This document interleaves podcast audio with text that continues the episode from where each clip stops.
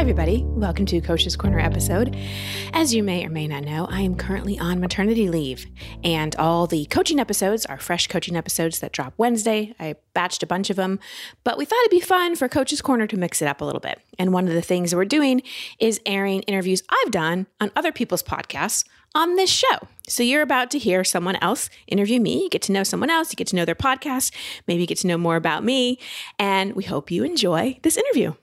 So, as you were listening to this episode, you may have thought, how do I work on my inner child? How do I get to know my inner child better? How do I really heal my inner child? And if you have some idea about that, or maybe you've tried some things and they haven't worked, well, then I have a solution for you. Steph and I get this question so much about inner child. It comes up so much on the podcast. And so we created an inner child workshop. We taught it live and we will teach it live again, probably in 2023. But for now, you can get it virtually, you can get it recorded. We took the best live course, put it into an awesome course for you, and you can go through it at your own pace at any time. So go to christinehassler.com slash inner child. And when you go to checkout, you can use the promo code OVERIT, O V E R I T, for $50 off as well. So christinehassler.com slash inner child. Use the promo code over it for $50 off.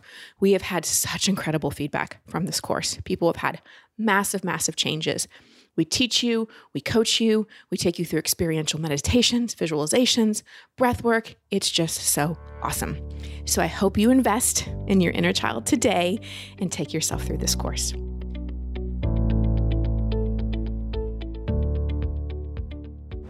Hi. I've been waiting to do this one. I know. I'm excited. Uh, such an honor to be here with you, sister. Thank you for having me over to your house. I love having you in my house. Mm, it does feel good. It's so beautiful. And the last time I was here, you and Steph were having your gender reveal for your baby. And that was so exciting. I remember sitting by this table here on the floor and just crying and crying and crying. I was just, I'm so happy for Thank you. you. Thank you. It has been really exciting. It's been a really just surreal time in a lot of ways. Mm-hmm. Such a special time, miraculous time. I know a time of such deep teaching and revelation, and it's been powerful for me as someone who is entering into similar readinesses of these mm-hmm. portals of birthing and motherhood mm-hmm. to be able to watch you and to mm-hmm. hear from you what's already come up. It's been an honor to witness. Oh, thank you. Thank yeah. you for being part of it. Yes. And so we will definitely dive into all of that later in our chat. But I really wanted to start with your growing up, your childhood, because I know you grew up in Texas, where we currently sit, or at least in this area. And then you had this powerful pull and trajectory over into Hollywood. And now we're back in Texas. And I thought, huh, I know that you have been someone who has experienced a lot and accomplished a lot in life. And for some reason, the question of childhood experiences that shaped you the most was a question that just kept coming to mind. So I wanted to start there. Mm. Well, I'm not surprised that question came to mind because that's the essence of my work mm. is helping people connect dots to their childhood experiences, ah. heal and ah. upgrade their childhood experience, parent I did their not inner know child. This. Yeah, parent their inner child and give themselves the childhood they never had or they always wanted. So for me, I mean, there's so many things I could talk about. A super pivotal one that I'll mention because it's been the inspiration, and the catalyst for so much of my work was around 11 or 12, I can't remember exactly, being put on Prozac, mm. which is an mm. antidepressant. And it wasn't a decision my parents made lightly. I remember going to a bunch of psychiatrists, I remember doing some inkblot tests. And, mm. you know, I, I also remember this feeling of there's something wrong with me. And it was a very disempowering feeling. Although I felt very loved and supported by my parents, knowing that they really were trying to help. I don't really remember what was going on. I think I, you know, I was dealing with some trouble at school socially. I think I was maybe just retreating a little bit looking back, I feel the reason is that I was a super highly sensitive child, mm-hmm. very psychically open as a kid. Would close my eyes, see sacred geometry. I didn't know it was sacred geometry. Mm. It was later in life where I saw pictures and I thought, that's what I used to see when I closed my eyes. that's mm. crazy. And I could just feel everything. We'd go to a restaurant and there'd be an old man eating alone, and I'd just start crying because I felt so safe. I knew his wife just died. I could feel his stuff. So, and it was a time when we didn't have as much access. You know, parents now have so many accesses to resources and yeah. my parents really didn't. There was really wasn't a conversation about indigo kids and highly sensitive children and you know, empaths and all those things. And so I just don't think any of us knew what to do with a super highly sensitive, intuitive child. Yes. And the antidepressants were useful because they gave me a shield. You know, I just wasn't feeling that much. And well, what was diagnosed as depression is gluten. Mm. I eat gluten today, mm. and the next day I just, mm. I'm like, life sucks. I don't want to leave the house. Luke is the exact same. Yeah, I've heard him in the time that we have lived together say countless times, I don't know when I'm going to learn my lesson because literally every time he takes a bite of gluten, he's so sensitive and so affected by it he instantly feels it, whether it's mind, body, spirit, soul, or a combination of all. And the next day he's like, ah. And, and he is pretty good about it for the most part, but I'm the one before dinner that's eating the bread. And I don't notice uh, any negative effects. I'm not saying that they're not there and happening, but I'm just not sensitive to it the way you guys yeah. are. And a lot of people are like, what does it upset your stomach? It's like, no, that would be more obvious. It upsets my brain. Yes. Really upsets my brain. So you know, for me, that journey of being on antidepressants, and I think I've been on almost every one. I mean, I've been off of them for over a decade now. I mean, it was about 28, 29, I started to really clear I wanted to get off of them. And this isn't a statement against antidepressants, it's just my experience. Right. I just knew because by then I was into my coaching career and was studying spiritual psychology. And I just felt like I wanted the shield off, like I wanted mm-hmm. the numbness off least that was what it felt like for me. I, I didn't feel super low lows, but I wasn't feeling the highs either. And I felt like my pineal gland couldn't totally open up. And so that journey of depression and anxiety really was what put me on my spiritual path because I had been seeing psychiatrists since I was 11 and just reached a point actually when I was in Los Angeles and I moved to LA when I was 20 and was just like I have the diagnosis, I have the awareness, I can psychoanalyze myself. Something's missing. I think I was about 21 or 22 when I found Mona, my first coach and mm. spiritual teacher. And I sat down with her. I saw her in her house, which was completely unconventional for me. I'm used to offices and clipboards and very professional environments. And she saw me in her son's bedroom with his race car bed. And I was like, this lady's crazy.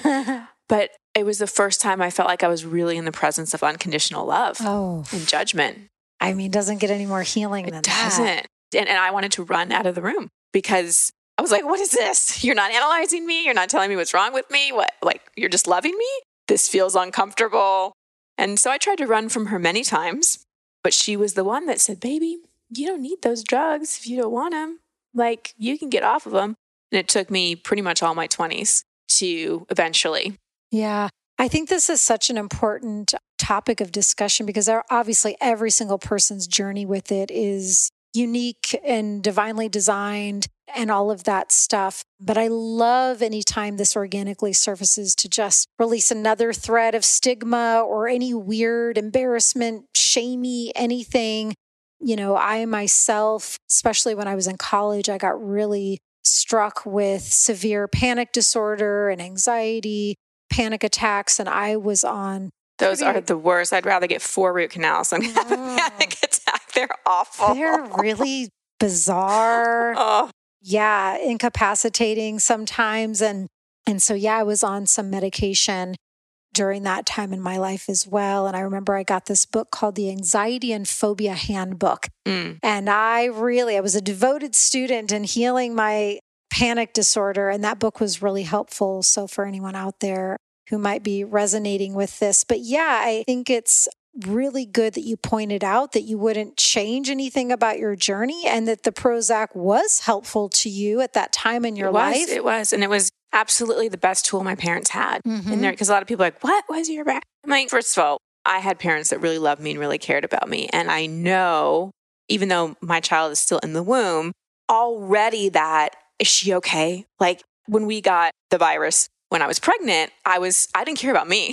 I was like, I'll take out whatever, but is she okay? Mm-hmm. Because thinking about our child suffering or being hurt in any way, I think is just terrible for parents. It's yeah. one of the biggest lessons we as parents learn is how to not go in and rescue our child and because we can't prevent from suffering. We just can't. Yeah. And I think that my parents just saw me suffering and that was the best tool they had. And it was part of my soul curriculum. You know, it was what I signed up for on a soul Mm-hmm. level to have an experience like that because it's given me such compassion and understanding from depression and anxiety, such understanding of, you know, people's choices, whether they want to go on medication Yeah. or not. Because for some people, it is the only answer that they have. And I was very lucky. You know, when I went off antidepressants, I was married at the time. I had Mona. I was in my grad school program for spiritual psychology. I had the financial means to go to nutritionists and alternative practitioners and get my diet. And I had the time and the space. I was had my own business, so I wasn't working full time. So I really had what was needed Yes. to be able to wean myself off after 20 years of being on a drug. Like I would take these bentonite clay baths. And in addition to antidepressants, I was on anti anxiety pills at times. And then I had migraines. So I took Excedrin every day for 23 years. Gee, I didn't know this Oh about gosh, you. yeah. And then I was on Accutane as a teenager. And then I didn't start puberty on time. So then I got put on pros. Birth pro- control? Yeah, no, um, yes. But before that, the hormones, estrogen and progesterone. This little red pill and this little yellow pill. I'll never forget them. So I was just like a cocktail of pharmaceutical things. And I would take these baths and I could smell like the toxins coming out of me, you know? And I still to this day like have to be careful with my liver and all that kind of stuff because I was just taking this stuff at a young age, but I just didn't know. yeah. But that's part of my teaching is that, you know, the one of the things that I think our culture is entrenched in is, well, just take a pill. Like there's a problem, just take a pill. And we're often not getting to root cause because the body's a messenger Absolutely. such a messenger. And, you know, I'm not going to say that, well, if you get a disease or something's wrong with you, you caused it with your emotions and thoughts, because none of us know if that's 100% true or not. However, I've seen enough in my own life and with so many people that whether it's a physical symptom or a mental symptom, that the subconscious, Mhm. the body is a subconscious translator. Yes. Like if your subconscious wants to give you a message, it will do it through the body. And I've had to have a lot of body experiences to get that lesson, but I've learned how to pay attention to my body and the cues it's sending me yes. and not want to just reach for that quick fix. and also to be in as much as you can in real time with when those messages hmm do emit because i would guess you've had a similar experience as mine like the longer you go and not paying attention it typically exacerbates into a situation that's not perhaps ideal and more intense than what is needed and yeah i can also really relate to my body trying in so many different ways. God bless these beautiful, sacred physical vessels that we have. It tried over and over in so many different ways to get my attention, telling me, you know, you're really off course, you're really off track with what you came here to be and do. But yeah, I just wasn't in a place, I guess, of readiness to let myself face that truth. So it resulted in a divine intervention for me. But the interesting vision I got for you, and, you know, not saying this is accurate, but in you being a highly sensitive child, yeah, it's like I could see you guys entering into certain scenarios or settings and your mom observing you and like you not even needing, you not saying anything or needing to say anything, but her just picking up on that sensitive nature that you had and almost like not you flinching, but her just having this visible cue that something's off. And yet you're young. And I don't know how spiritual your parents are, but like you said, there weren't, you know, a ton of books on indigo children and, and you're a kid yourself. So you not having the spiritual toolkit of like, oh, my top five grounding techniques Yeah. and things to go to, you know, clearly at that time that was Right. Or you. mentors or anything. You know, I didn't Mhm. even know about going and putting my feet in the ground. Yeah. Like just basic things like that just weren't part of our vocabulary or community. yeah. you know so but now i know and that's one of my intentions in raising this child is to because i have a feeling she'll be sensitive and i think a lot of the kids coming in right now are Mhm. very old souls and are going to have a lot of gifts and a lot of 5d and beyond abilities and it's my intention to really keep her connected to the spirit world as Yeah. best i can to Uh-huh. really nurture that and to really let her show me her gifts and get out of her way as much as I can. Oh, I just want to allow us all to sit and just be in that beautiful space that you just created because it's incredibly powerful teaching.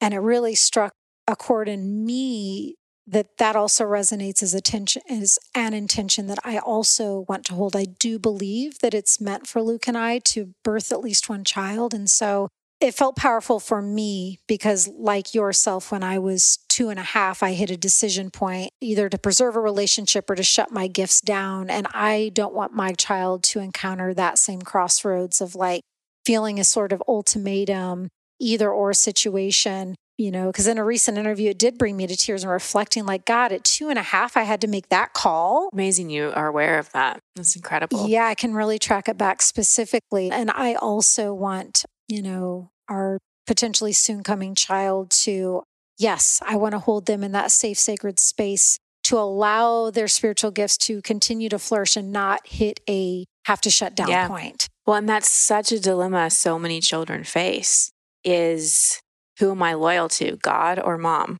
or dad or whoever it is? And Boom. I Oh God. Uh, that way of putting it is very palpable it's it, and as a child it's like well this is who feeds me this is who i'm trying to get love and validation and safety from like this is my primary caregiver so i have to choose them like i have to and then the veil starts to drop and you know we just start to get more and more disconnected yeah that's exactly what happened to me and you know i wouldn't change a thing of it taught me so much but it was such a painful decision to have to make and so, you know, I have a list of a few listener questions, and I was initially thinking I would leave them to the end, but one kind of weaves into where we're at right now. So I thought I would go to it.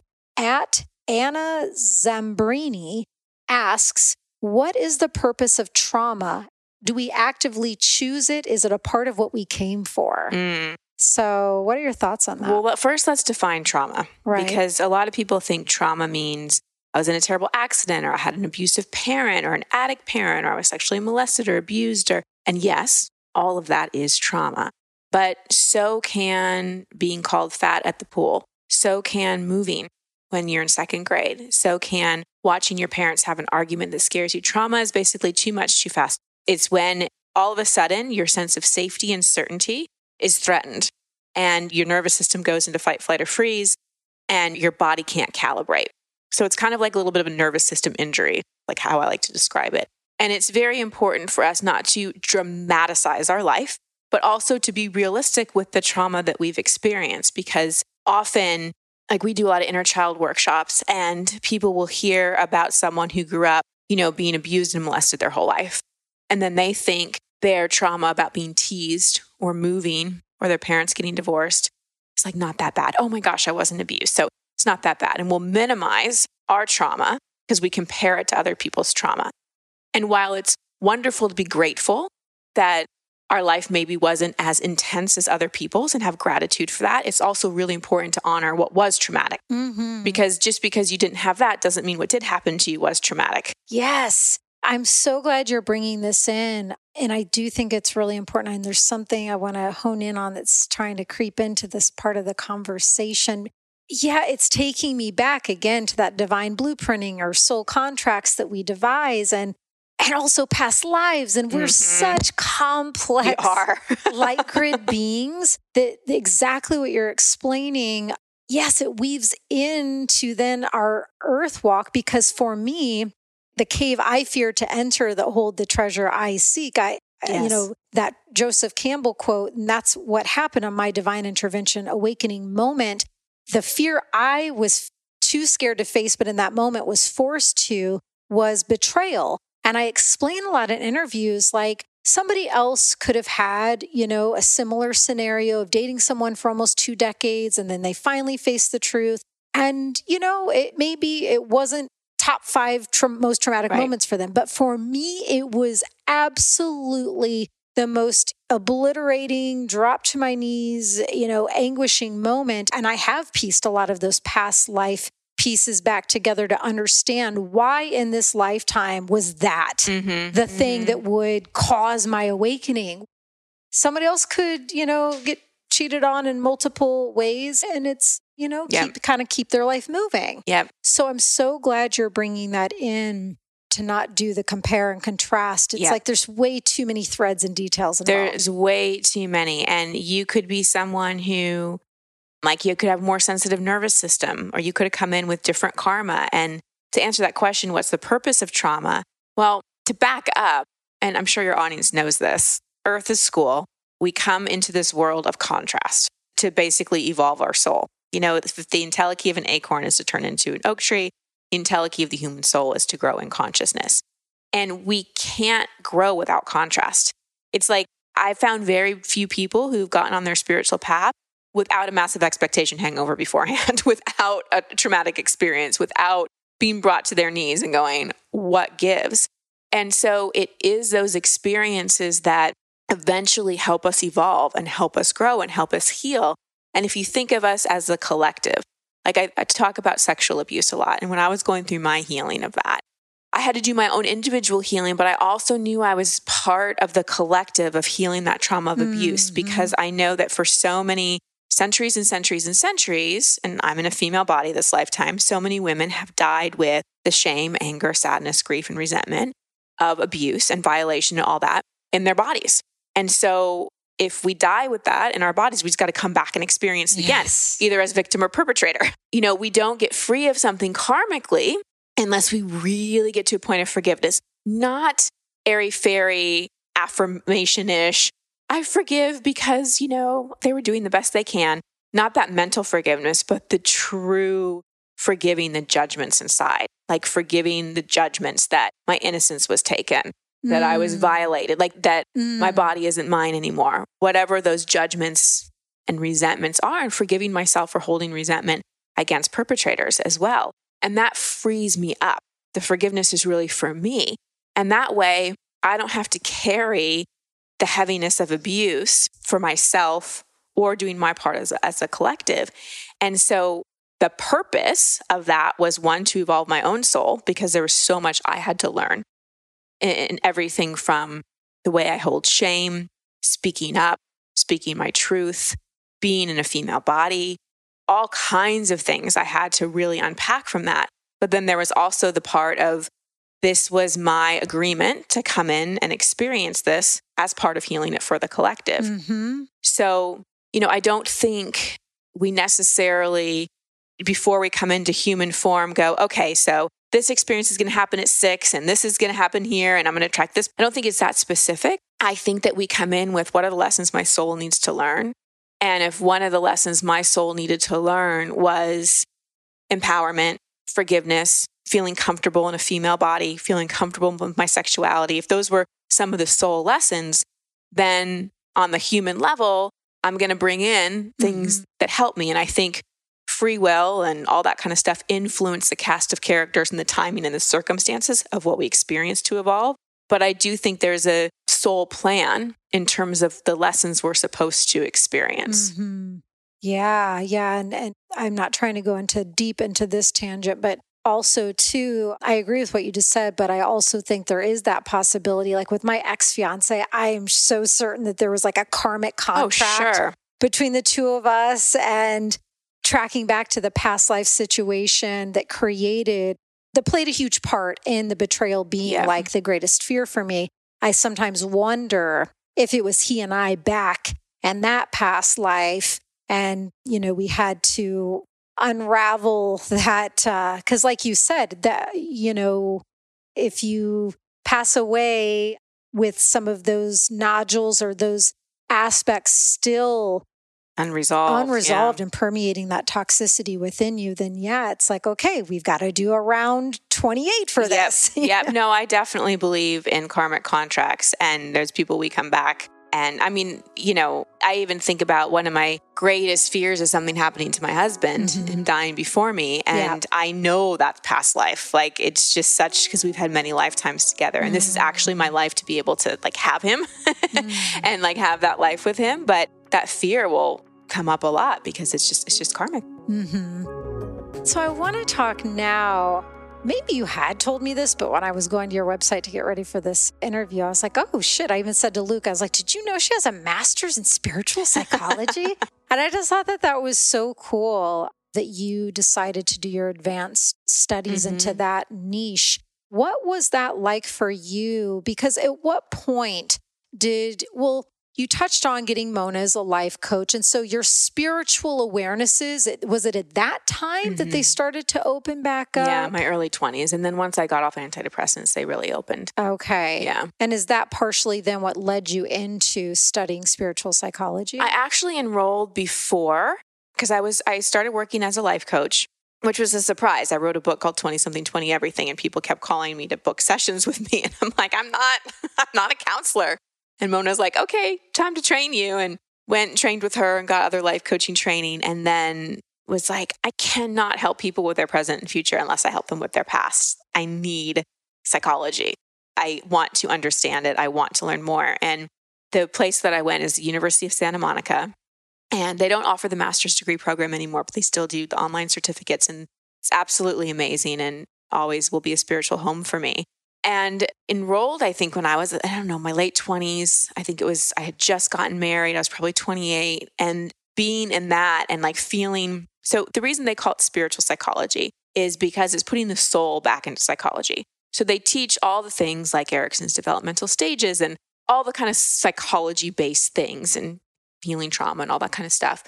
But they don't leave the soul and the spirit and karma out. well, praise God for that. exactly. Kind of important. Kind of important to know like this is all about soul evolution, you know? And that God is there to whatever we want to call it, God, spirit, divine, source, is just this unconditional love that we all have access to. And that's the ultimate healing. And I think that's what's missing from a lot of psychology and Mhm. therapy is it's diagnosis and it's labeled and it's you do the healing. And when you really open up to unconditional love and let spirit in, I mean, that's the ultimate healer you know, we can Mhm. get to that level. So that was my home. I actually went and got another master's degree from there in consciousness, health, and healing. And then I was on faculty there for about three years and volunteered. And it was um, just a place, especially living in LA, it was where I found my spiritual roots. Hmm. Yeah, and I love your spiritual side. I know that's something we easily drop in with Mm-hmm. together every time we see each other is and I reflecting on a text we were texting back and forth, I don't know, last week or so, and you're just like sent me that gentle reminder. You're like, you know, I'm here for it all. like the whole, like all those waves you're talking about, Yeah. like I'm here for it. I'm like, here for it. I love the waves. yeah You know. I mean, I hate them when I'm on them, but. So I wanted to hear from you. I know that life coach is a term, you know, that's been around for quite some time Mhm. at this point, and there seem to be different versions of them out there. And because you've been doing this for so long, I wanted to get your perspective. What makes a solid life coach? in my opinion, Yeah. someone who is their own best client, meaning continually doing the work. Yes. like not teaching what you know in your mind, but teaching and sharing and guiding what you've already embodied. speaking my language. The Ceremony Circle Soul Fam knows like every single interview. I'm like, remember, I only bring on people that I feel are truly embodied. And I'm like, I've probably said the word embodiment and embody like more than any word on this podcast. That's a great word. It's so Ah. good. And it's everything. And I was great at talking about concepts for a while before I really let them sink in. And Mona was great. Mona, and I say I, I refer to her in the past tense because we lost her in 2000. Hmm. oh God, 11? Has it been that long? Anyway, which was devastating. She was only 50 years old. Oh, wow. She passed in a car accident after recovering from like so many diseases, getting herself out of a wheelchair. Just boom, one day just was needed more on the other side, I guess. done. But she's still very much around as a spirit guide for me. And she kept me when I said I was going to be a coach. This was back in 2004 when people would ask me what sport I coached when I said I was a coach. Right.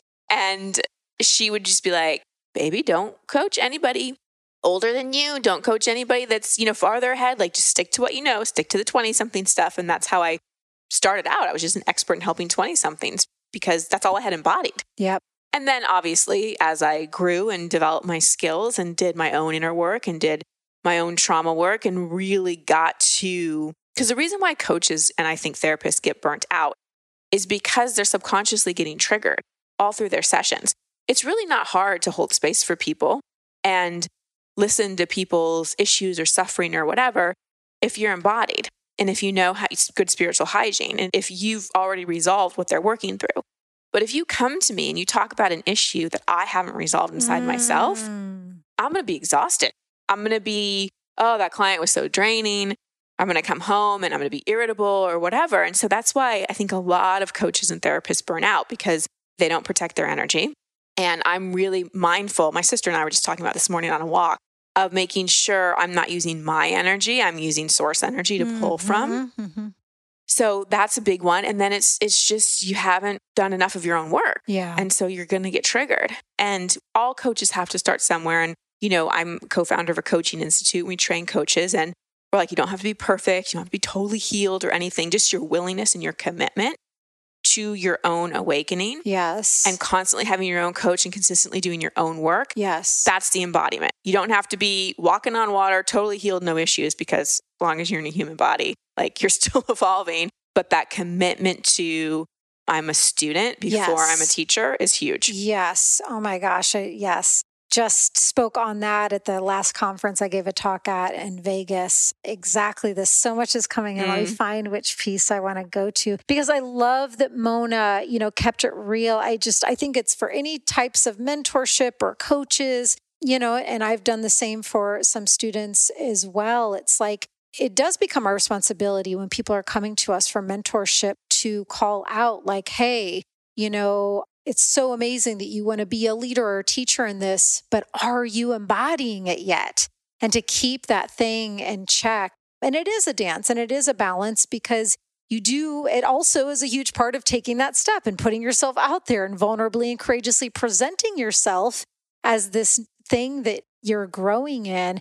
But to maintain the humility and to be a forever student, I think is paramount and everything you said about life coaches, I would also bring over into the spiritual leader and teacher yep. side and shamanic side as well. So I'm glad we pulled over in that. On a personal note, I'm just curious how has your definition of success changed in the last 10 or 15 years? Oh my gosh, so much. I mean, especially, you know, I pursued a career in Hollywood because I was a desperately insecure kid with something to prove. Mm-hmm. And Hollywood was the adult version of the cool kids, you know? And I always just had this yearning to be seen. And I think I also had a yearning to be known, to be famous, not necessarily super famous, but known. And that. And where do you think that came from? Oh, it came from insecurity. It came from wanting to prove to all the people that were mean or didn't like me that I was good or even better than them. You know, it's like that old, you know, we all have the not enoughness complex on some level. It shows up, you know, in different ways for all of us. But for me, it was a deep seated something's wrong with me, both from the psychological stuff that we talked about and also from not belonging. You know, I felt like health and body wise, you know, I'm depressed, not going into puberty. Like all these things were wrong with me as a woman, as a, you know, mentally functioning person. And then socially, I wasn't accepted as well. So I had a lot of evidence for why I sucked, to put it bluntly.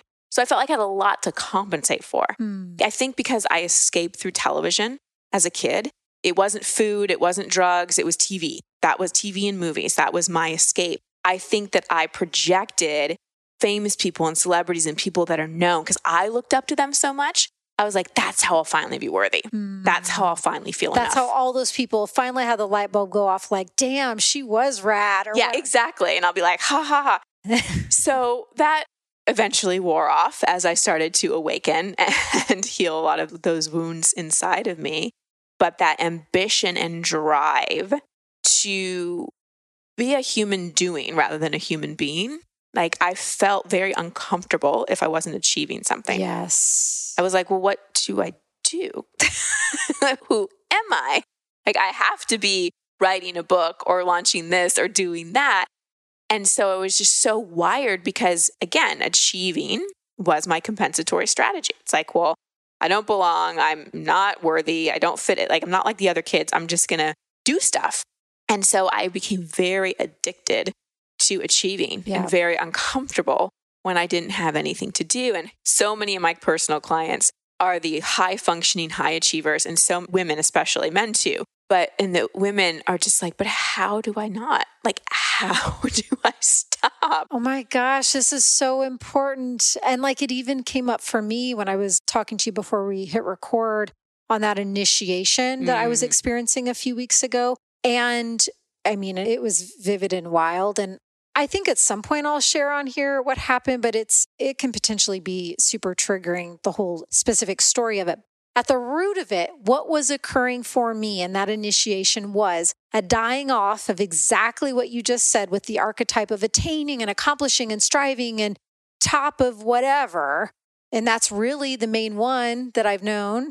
And what was trying to come in was the mother archetype. So I'm curious for you. And I'm Oh. so glad that you're bringing this up because sounds like you encountered that. I am encountering that. And I'm sure so many are or will because it's also tuning into just that thing that we've gotten so far away from just like our original birthright as humans Yep. to just be and talk to the earth and talk to the birds and to just to not have to, be doing something to Mhm. be worthy of existing Mhm. and we're so far away from that We're so far away from that. We do. We feel guilty. Most people, especially women I talk to, that just don't do anything, feel guilty. They're like, well, I should go to a retreat center. I should do meditation series or I should practice. I'm like, no, just sit and be. But we're so afraid of, well, both the guilt and the I'm not enough, but also the feelings that come up. Because when you just be, then the subconscious can start to be like, oh, well, and here's this thing. And I know for me that surrendering deeper into my feminine and deeper into being, that transition from maiden to motherhood, which has nothing to do with age or whether or not you want to have children, it's sort of an identity deconstruction and reconstruction that happens is a biggie because, you know, I went through my first kind of identity loss when I got married. You know, my whole 30s, I was single and traveling the world and entrepreneur and building a seven figure business and, and you all made that. a huge name for yourself by that name Exactly. Exactly. and so, in getting married and kind of being like, oh, wait, this is my life now, which I love. I like it so much better. But there was a archetype that I had to grieve because it was Mhm. no longer appropriate in marriage and also in wanting a masculine feminine polarity marriage. And my husband definitely holds a masculine pole.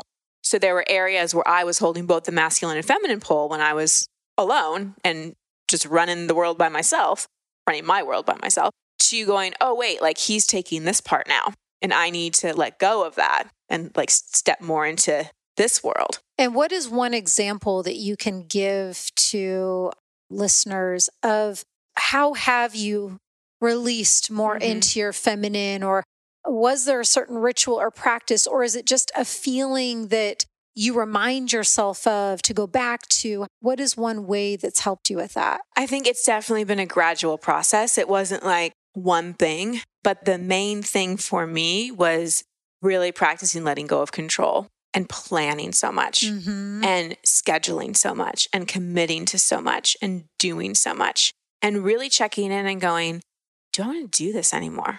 I mean, COVID was really great for me because I had so many speaking gigs booked in 2020.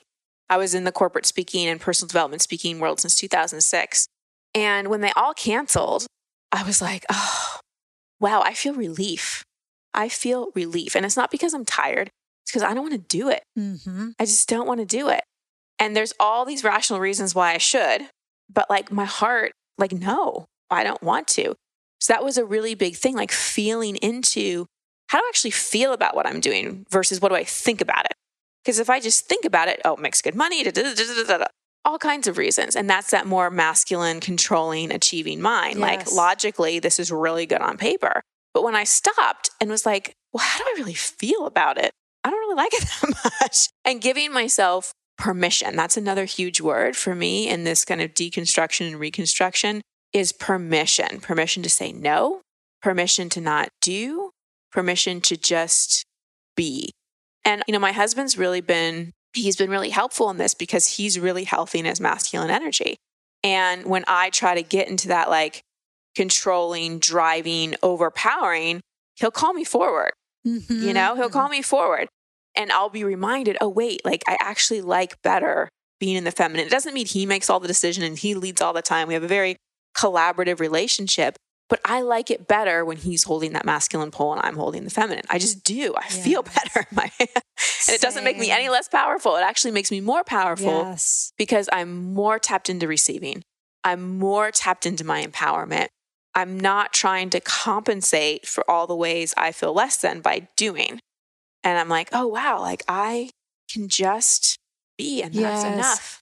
And connecting into the fibers of that worthiness of doing quote unquote just that, right. just being like, I'm really in the process of navigating all the waters that you just described and then some. Of course, we could spend two hours just talking about this one piece, but I'm excited. It feels so right and resonant to all of my cells and DNA yeah. and soul. And it feels very different. Yeah. And, you know, the part of me loves being that ambitious, driven attainer, but like this whole, yes, dropping into even deeper understanding of my divine feminine and releasing into allowing myself to learn what it feels like to be held in certain ways and to create more space and breath to learn what does this mothering parenting portal what is it wanting to tell me today I'm just relishing in this new adventure yeah. that's opening up. And so, speaking of that, because I'm also aware of time and I know you have a client, is I would love for you to explain with your journey. You know, it was a powerful step that you and Steph got together because you were really calling in and doing all the work needed to align in sacred partnership. And you can listen to Luke and I and Christine and Steph did a four way podcast on Luke's show called The Life Stylist. I don't remember the episode number, but it's an incredible show where all four of us talk about that specific part of our life and pathway. So I want to go more to fast forwarding. You and Steph get married and making that decision to enter into pregnancy and birthing. And it was more Steph's idea, if I'm correct, mm-hmm. right? Mm-hmm. I was resistant. Okay. And oh, what better word is scared? Mm. I was like, I don't know. I don't know if I want a child. I don't know. I don't know. But really, it was about, it was fear. So I love deeply. And I still deal with anxiety and worry. Like my nickname as a kid was Worry Wart. It's one of the things that I don't know, maybe someday I'll be free of it. I'm not attached. It's one of the things I'm like, okay, there's certain things I can shift and change. And there's certain things I just accept about myself and work with. I'm open to them shifting and changing someday. And this might just be how I'm wired in this lifetime. It's more about managing it and being with it and loving it and having incredible compassion for myself. So, my biggest fear with parenting was loving another thing so much and like worrying about it for the rest of my life. I was like, do I want that anxiety? And I was so protecting myself from that that I missed out on all the beauty that could come from it. And it was at the Dispenza retreat that we were all at together right. in January at the beginning of this year. Forgot about that. That I was like, I made it my sole intention to get clear on motherhood. Made it my sole intention. That was all I worked on on that whole retreat. Wow. And because it was my second Dr. Joe. So I had like a little more experience and just was more intentional. And it was kind of my birthday the year before that I really started to open up to it, but we wanted to wait a little while.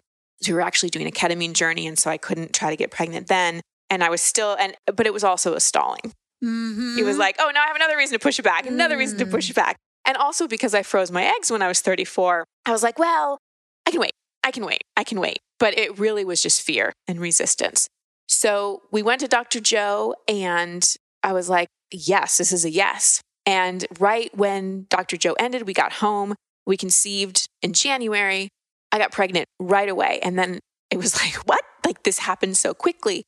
And I don't think we, and I know we weren't ready because we ended up losing that pregnancy mm. in March, which was a whole, that was such part of my initiation into motherhood. And on my podcast, do a whole episode on pregnancy loss because I mean, there's so many levels to it. But the one thing I'll say for women that are listening is who may have experienced that or will experience it the shame you feel. Because, mm. yes, the grief, and yes, it's physically not a fun thing to go through, and the obvious things. But what surprised me was the incredible, I was embarrassed to tell people. Aww. I had so much shame. I felt like my body failed. I felt like I failed. I felt like I did something wrong. I mean, just all of that that I really had to work through. That was a like deeper cut into looking at, you know, just shame in general. Yes. Shame as a woman, but just shame in general. And I had to go through that initiation. I had to go through that loss and I had to go through like letting go of the attachment. And so when I healed from that, there's one thing I've learned it's that when something happens, milk it for all it's worth, grieve, go as deep Yes, into it as I possibly can. I agree. So I don't have to do it again. And so I'm like, I'm not going to think about getting pregnant again. I'm just going to grieve this and I'm going to honor it and I'm going to go. And I really retreated from the community. I went into like my own cave for a few months. yeah. And luckily, we took a trip to Mexico, which was like brought my soul back to life. And we started talking to the soul again. And Steph and I got really clear of like, okay, we're going to try again. And we're not going to, we're just not attached. We're going to try until the end of the year. We were clear we really didn't want to use my eggs. We just really wanted to see if it happened. And as soon as we opened up again on summer solstice, right back in. She just came right back in. And I think it was quote unquote easy because my journey was easy compared to so many women's journey with pregnancy. Easy for me. However, if I had tried to get pregnant 10 years ago, it would have taken me these 10 years to get pregnant. I would have had to do everything I did Mm. like all the somatic sexual work, all the healing I've done, all the detoxing, all the, I've done so much clearing out of my womb, of my psyche, of my body, of all parts of me. So much inner work, so much. And I'm not like patting myself on the back. This has just been my work, you know? And so I think it was that created the space for the soul to, to really come in. So when people are like, oh my gosh, you got pregnant so easy, I'm like, well, if I really like look back and if I'd been trying these past 10 years, I don't know that it would have happened before right now. That's so true. I love that perspective. And thank you for sharing all of that. And I'm curious, what is one other teaching? I don't know if you've mentioned the name that you guys are going to name her. Not yet, no. Okay, so I won't say that, but I'll just reference her. What is another one of the teachings that she has already provided to you? There's been so many. But And isn't that incredible? yeah, That she just kicked. That's so funny. A big one has just to be like, chill, mom, I'm fine. Like, I'm good. Hmm. And that's a huge one. Like, this is up to her more than it is me. Like, at this point, I'm the portal. And I'm not, you know, downplaying my role in this, but this is her journey. And that's already been the teaching of like, I'm choosing this. I'm choosing when I want to come in, even with the pregnancy loss, because I'm certain this is the same soul that came and was like, mm, not quite right, and then came back. And I could be wrong, but that's what I really feel intuitively. And so, like, trusting her rhythm, trusting her timing, like, trusting that she is, even though she's a baby and is going to come in as an infant, is going to be dependent on us, she is a very wise soul with her own intellectual. And she knows. Yeah, the fact that inside of you the first time, her little radar, little sniffer, she's like, eh, this is not the time. Yep. I mean, that's very wise. Yes, it is Uh, hard on mom and dad, but also like, you know, this like trusting her process. So that's been a huge thing for me is back to that thing I said earlier about getting out of her way and going, there's only so much I can do. And still, even though I'm like nearly 23 weeks pregnant, there's still parts of me that until she's in my arms, I'm like, is she really coming? Like, is this really going to happen? Is she doing okay in there? And that's my work. That's my one of my massive practices in motherhood is to like it. let go, let go of the Over and white over knuckle. and over yeah, and over again. over every day for the rest of my life. Oh my gosh, so powerful. And that brings me to another listener question. And yeah, you're still going to be able to answer that, even though you're still technically a mother to be. At Charlotte Connors asks if you have any inspiration for mothers who are doing the work, and by Mhm. the work, she put it in quotes, so I understand she means by like the inner Mhm. spiritual work, and overwhelmed by so much work. I know that's a very vague general question. But I guess, you know, yeah, for you, how have you navigated entering into the mother sphere while also being so, because you are someone who's completely dedicated and Mhm. devoted to exploring yourself. Well, I think that one of the best things you can do for your kids is your own work, truly. And let them see you navigating stuff. Let them see you cry and just be like, Mom's sad. She's just working through things and making that time for yourself. Because I think too many mothers, especially parents in general, but especially mothers, go into martyr archetypes, go into the self sacrificing, go into it's okay if I haven't done anything for myself in five years. Like my kids are good.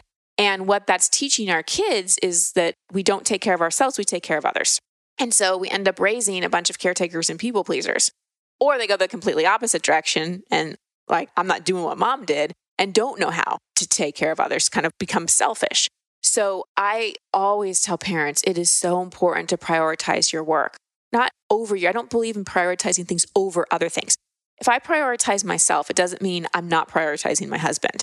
It just means that I am not sacrificing myself and not sacrificing my own needs so that I can serve someone else.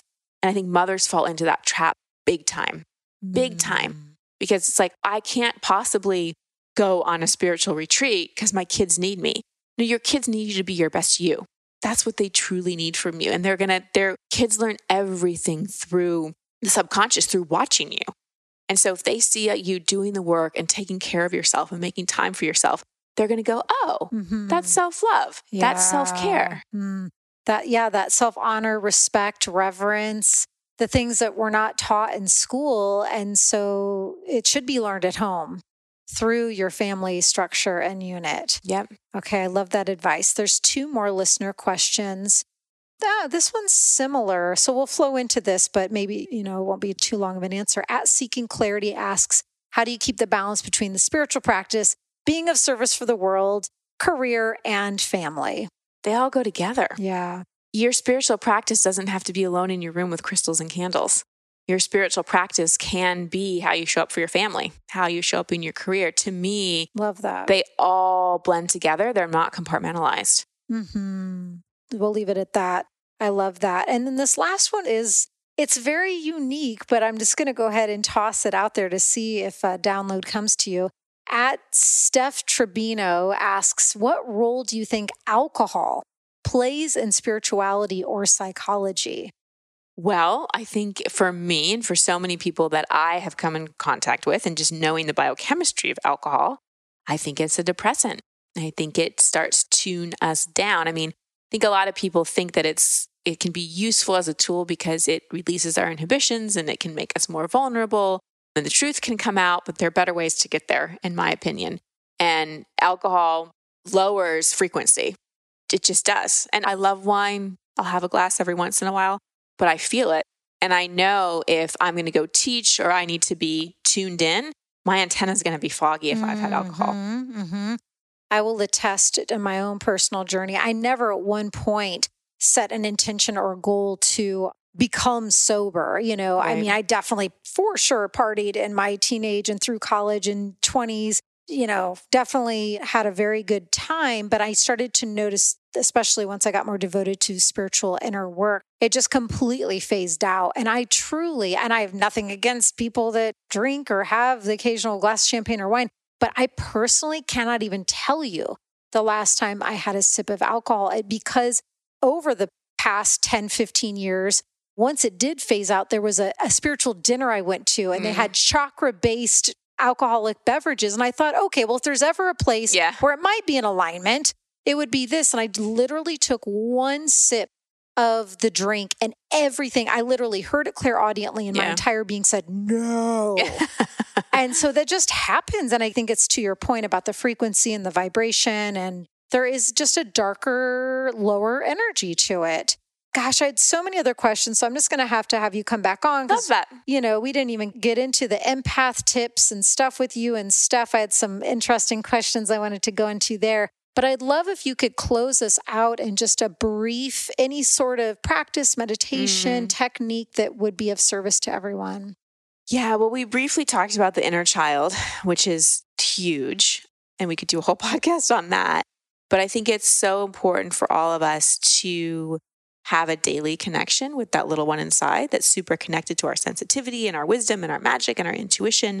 And inner child work, in my experience, has been the best way to learn how to get our needs met and to understand why we have the patterns we do, why we quote unquote sabotage or protect ourselves in the way that we do. And when we can have a dialogue with the inner child and a connection with the inner child and go, okay, what do you need? And respond to that and learn how to give ourselves what we need, oh my gosh, so many of the mm-hmm. patterns and sabotaging behaviors and unhealthy relationship patterns and all that kind of start to go away because unmet childhood needs we act out yes. constantly. So it can be such game changing work. And I'll just briefly say, yeah, one of the most life changing meditations or journeys I went on my younger self came to me about seven, mm. and I was able for the first time to see energetically what I felt inside. In my childhood, she came face to face with me, and through her essence and energy and her eyes, she showed me that I was just trembling and terrified energetically yeah. in my childhood. And I thought, dear God, that's how I felt and lived. Yeah. Pretty much 24 7 gives you so mm, much compassion, so, much, yeah. so deeply healing. So, so I love healing. this. Yeah, so we'll just do a brief process. And if you have access to a picture of yourself when you were little, it's really good to use in this meditation. If you can pause and go grab one, I keep one on my phone.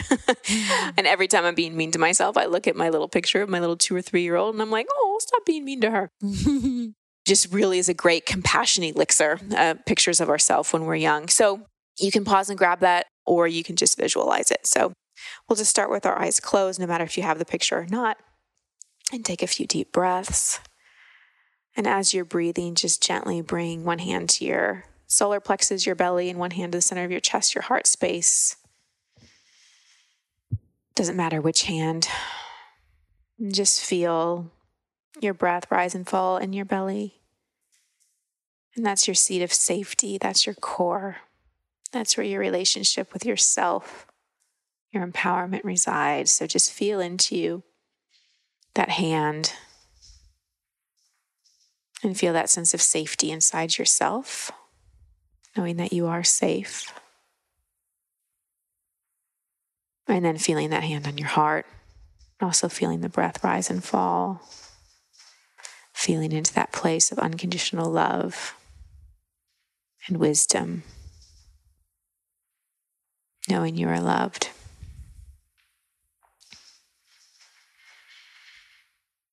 And then, if you have that picture of that little one, you can open your eyes and look at the picture as I'm guiding you through this. And if not, you can just continue with the visualization. So if you're looking at the picture, just look into that little one's eyes and connect. And if you're visualizing, just imagine yourself slowly regressing in age until you arrive at any age that pops into your mind. Maybe it's seven, maybe it's five, maybe it's three, maybe you see yourself as a baby. Just take a few moments just to see that little one, see who's come forward. Look into their eyes and see this little one as representative of your all your children, your whole childhood. That innocence, that sensitivity, that wonder. And just inside yourself, to say hello. I'm here. Our inner children just sit around and wait for us to come and check in with them.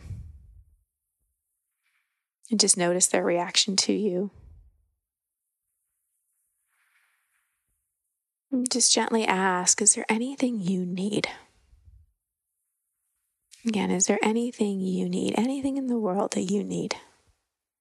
I'm here and I want to listen. I'll just be quiet for a moment and we'll just see if that little one has anything to say.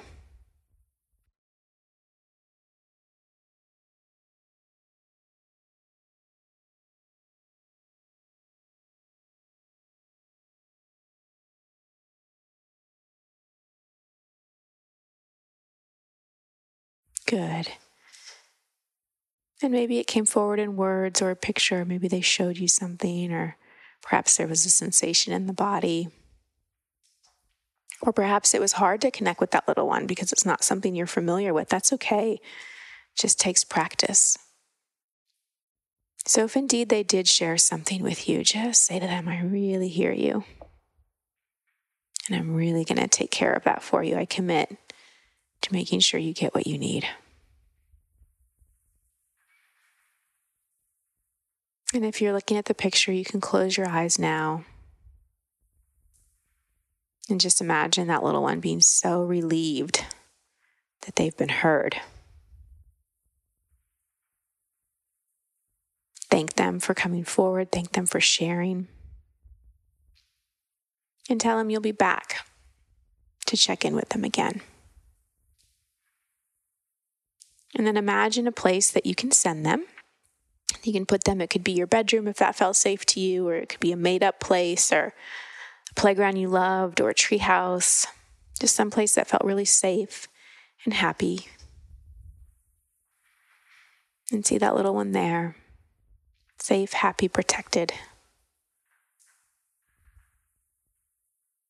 Out of their past and into this safe place in your consciousness now. And then coming back to your body, feeling that hand on your belly. I am safe, feeling that hand on your heart. I am loved. Reminding yourself of that promise you made to the little one. And committing to fully showing up, not abandoning yourself and delivering on that need. And take one more nice deep breath. Let it go with a sigh. You can release the hands and come back into the room. Oh my lord! Holy moly! Oh, that was so powerful towards the end. Mm. Um, aw, she where she wanted to go was in the front room of my grandparents' house. Mm. And like they they had big windows, so it was always sunlit and warm, and Mm. and just the energy. It was just I can remember it like it was Mm. yesterday, even though I've been in that house in so many years. And it was extra powerful too because my grandmother, you know, just sharing in sacred space, she's really close to making a decision to transition. And I've been talking to my grandpa who passed away when I was in college, and we were incredibly close. Like Mm. he was such a guide for me, both of this world and then the unseen world still. And I was talking to him the other day and just asking if he had any message for me around my grandma and just and like less than a second later such powerful wisdom came in. So that was just so healing and powerful for me to Oh, thank you. yeah, have them both Yeah. present and just there's like a sealing or a closing of Mhm. that form of that chapter, you know. Mm-hmm. Mm-hmm. So thank you. Oh, my pleasure. Thank you for sharing that. Those little ones are great guides. Oh, so powerful. oh my God. Okay, guys. Um, well, Oh. Thank you for your sharing of your tales and personal journey and just your wisdoms being a master life coach and spiritual psychologist and all the things that you are. Um, this will probably air in like January ish. So anything that uh, people should most know about in terms of offerings in the new Oh, year? just head over to the podcast over at Non With It. Listen to me coach people on the air. Yeah. That's my favorite thing. cool. Yeah. Well, love you so much and Love thank you. you. My pleasure. Thank you. All right, we'll sit with you guys next time.